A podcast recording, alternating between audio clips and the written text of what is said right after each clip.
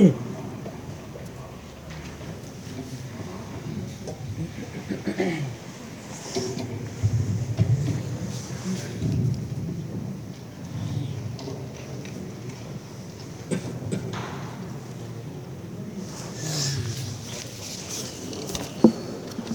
الله الرحمن الرحيم نحمد ونصلي على رسول الكريم أما بعد Alhamdulillah.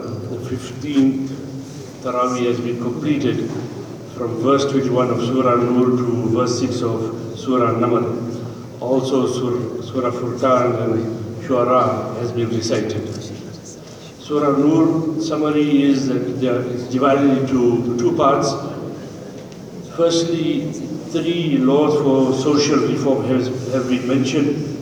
Secondly, comparison between actions of mu'mineen and munafiqeen has been explained. Thirdly, that we should respect Rasulullah. And fourthly, emphasis on Tawheed mentioned. These three social laws, number one, slaves, children should not enter rooms during three times when people are not fully dressed. Secondly, advice to older women to be cautious and they should still adorn their hijab. This is verse 60. Thirdly, that permission, permission has been granted to eat at certain homes due to necessity. Surah Furqan, the summary, all is in the, all blessings in the hands of Allah subhanahu wa ta'ala. And we should focus on to the akhirah. This is proven in three verses, verse 1, 10 and 61. Then 20 more proofs via stories of various Anbiya salam are mentioned to prove that all blessings come from Allah subhanahu wa ta'ala. Then Allah subhanahu wa ta'ala mentions eight qualities of Ibadur Rahman. The one who is close to Allah, the bondman of Allah, the servant of Allah. And these eight qualities, if we can also bring that into our lives, we will become pious and righteous. And this is done in verse 63 to 74. Number one, walk with humility, without pride. And when they talk to the ignorant, they say salam. That means leave us in peace. Number two, they make the ibadat of Allah subhanahu wa ta'ala for major portions of the night. Number three, they pray and make dua for freedom from Jahannam. Number four, they spend according to the Sharia without any extravagance. Number five, they do not invoke anyone but Allah. When they in difficulty, when they need help, they call Allah and Allah alone. Number six, they do not kill without valid Shari reasons. That means when the Islamic court makes a ruling, then only killing takes place. Number seven, they do not fornicate or they do not uh, do any acts of immodesty or immorality. Number eight, they do not take false oaths or give false evidence. And when they pass vain activity, they do so without participating. We should, if we imbibe these eight qualities, these eight sifat, then inshallah we also can become the servants of Allah subhanahu wa ta'ala. In Surah Shuara, there is an introduction, verse 2, and that this is the ayat of a clear book. Number two, consoling Nabi Akram in verse 3, that do not destroy yourself when these people do not accept Islam. Number three, refuting the rejectors and warning them of a grievous consequence in this world. Verse 5 and 6, that is.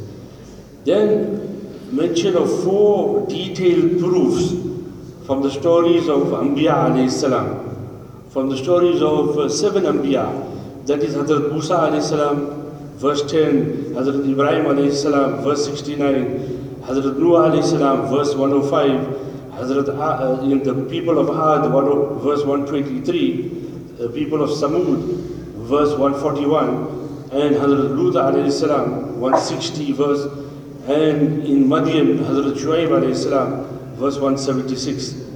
Then Allah subhanahu wa ta'ala, He gives two proofs to show that the Quran is truthful. And uh, these proofs are in verse 196 that they were foretold in earlier scriptures that the Quran is coming and the Quran is truthful. And in uh, verse 197, that you can ask the scholars of the Bani Israel, they'll tell you and testify that is if they do not hide the tru- uh, truth, that the Quran is truthful. Then in Surah Namal, whatever has been recited, the Quran is a guidance and conveyor of glad tidings. Now the various stories in Furqan verse 35 to 36 about Musa alayhi salam and Harun salam going to Pharaoh and then also later on toward the latter part what was recited that when Musa alayhi salam he went and when he came out from Egypt then he went to Madian from there he married the daughter of Shuaib and he went to the mountain there he told his wife that you wait here I see a fire and he went and the Torah was given to him and the two miracles, the staff and the shining hand. Then in verse 37, the story of Noah alayhi is mentioned as the rejectors at the building of the ark. In verse 38, that uh, the earth, how they were annihilated. The earth swallowed them. Shuara, verse 10 to 16, Musa alayhi was sent to was sent with Hadrat Harun to assist him because Hazrat Musa salam was stammering and stuttering. So he asked Allah subhanahu wa ta'ala to strengthen him with Hazrat Harun salam. And then they went to uh, Pharaoh and they presented the case to Pharaoh, the Pharaoh immediately told him that see I brought you up. And I taught you seher. And then he told Pharaoh told him, see, what about that murder you committed? Putting, trying to put Hazrat Musa salam the, on the back foot. Then he asked uh, Musa salam, who is your Rabb? And then the discussion happened about who is the Rabb and Musa salam displayed the miracle of the staff and the hand and uh, Pharaoh said, no, he's just trying to use sihr, black magic to get the Bani Israel out of here. Nevertheless, a very big uh, meeting was held, festival was held, and Musa salam defeated the magician who accepted. Pharaoh was very upset about this. Then when Musa salam left with the, with the Bani Israel, at what stage they had the Red Sea in front and Musa salam and now the uh, army of Pharaoh was coming. So the Bani Israel were very worried. They said, now what are you doing? Then Musa salam said that, don't worry, Rabbi Ma'i, that my Rabbi is with me. And then he was uh, told to strike the staff. When he struck the staff, then a road was made. Then these Bani Israel, they were uh, rebellious also. They said, no, we want to see, uh, we want to have 12 roads for 12 tribes. So there were 12 roads made. And then when they were going the, those roads, then they say, no, we don't know whether our other tribe members, they're safe or not. So Allah subhanahu wa ta'ala put windows in the water so they could see through that and see the other tribes uh, reach safety. Then Pharaoh was drowned. Hazrat Ibrahim salam story in verse 69 to 87 was talking to his father, explaining to his father that listen, these idols, they can't hear and they cannot see. And then he told him something very basic. And this uh, basic thing we should understand that nafa or nuksan Allah Ta'ala ke haath mein that benefit and harm benefit and harm is in the hands of Allah. Now if you look at qualities of Allah subhanahu wa ta'ala, that this quality, if you understand it, and if we understand it, then we realize why we worship Allah ta'ala. Because all good and all benefit, everything comes from Allah subhanahu wa ta'ala. These people, his father told him, no, our forefathers were doing it. Then to explain to him more, he said, see, they cannot feed on their own. And Allah subhanahu wa ta'ala is the one who feeds us. Allah subhanahu wa ta'ala grants us life, grants us sickness, grants us uh, death. Allah does everything. Verse 105 to 123, the story of Nuh salam and how he preached for 950 years and there were those who were with him got saved. Verse 124 to 140, Hud. The people of Hud, they should build huge monuments. They thought they were invincible. And they had cattle and they had sons and orchards and springs and they were tyrannical. But Allah destroyed them when they did not accept the message. Verse 141 to 159, the Samud and Hazrat Saleh alayhi salam and the camel. Hazrat uh, Saleh alayhi salam told them, see, this camel, let us have dates. One day for my, my camel and one day for all your camels. Uh, So they, he was negotiating with them and they adhered to that for a while until some lady, she bribed certain people who hamstrung that camel and then the azab came and the punishment for three days.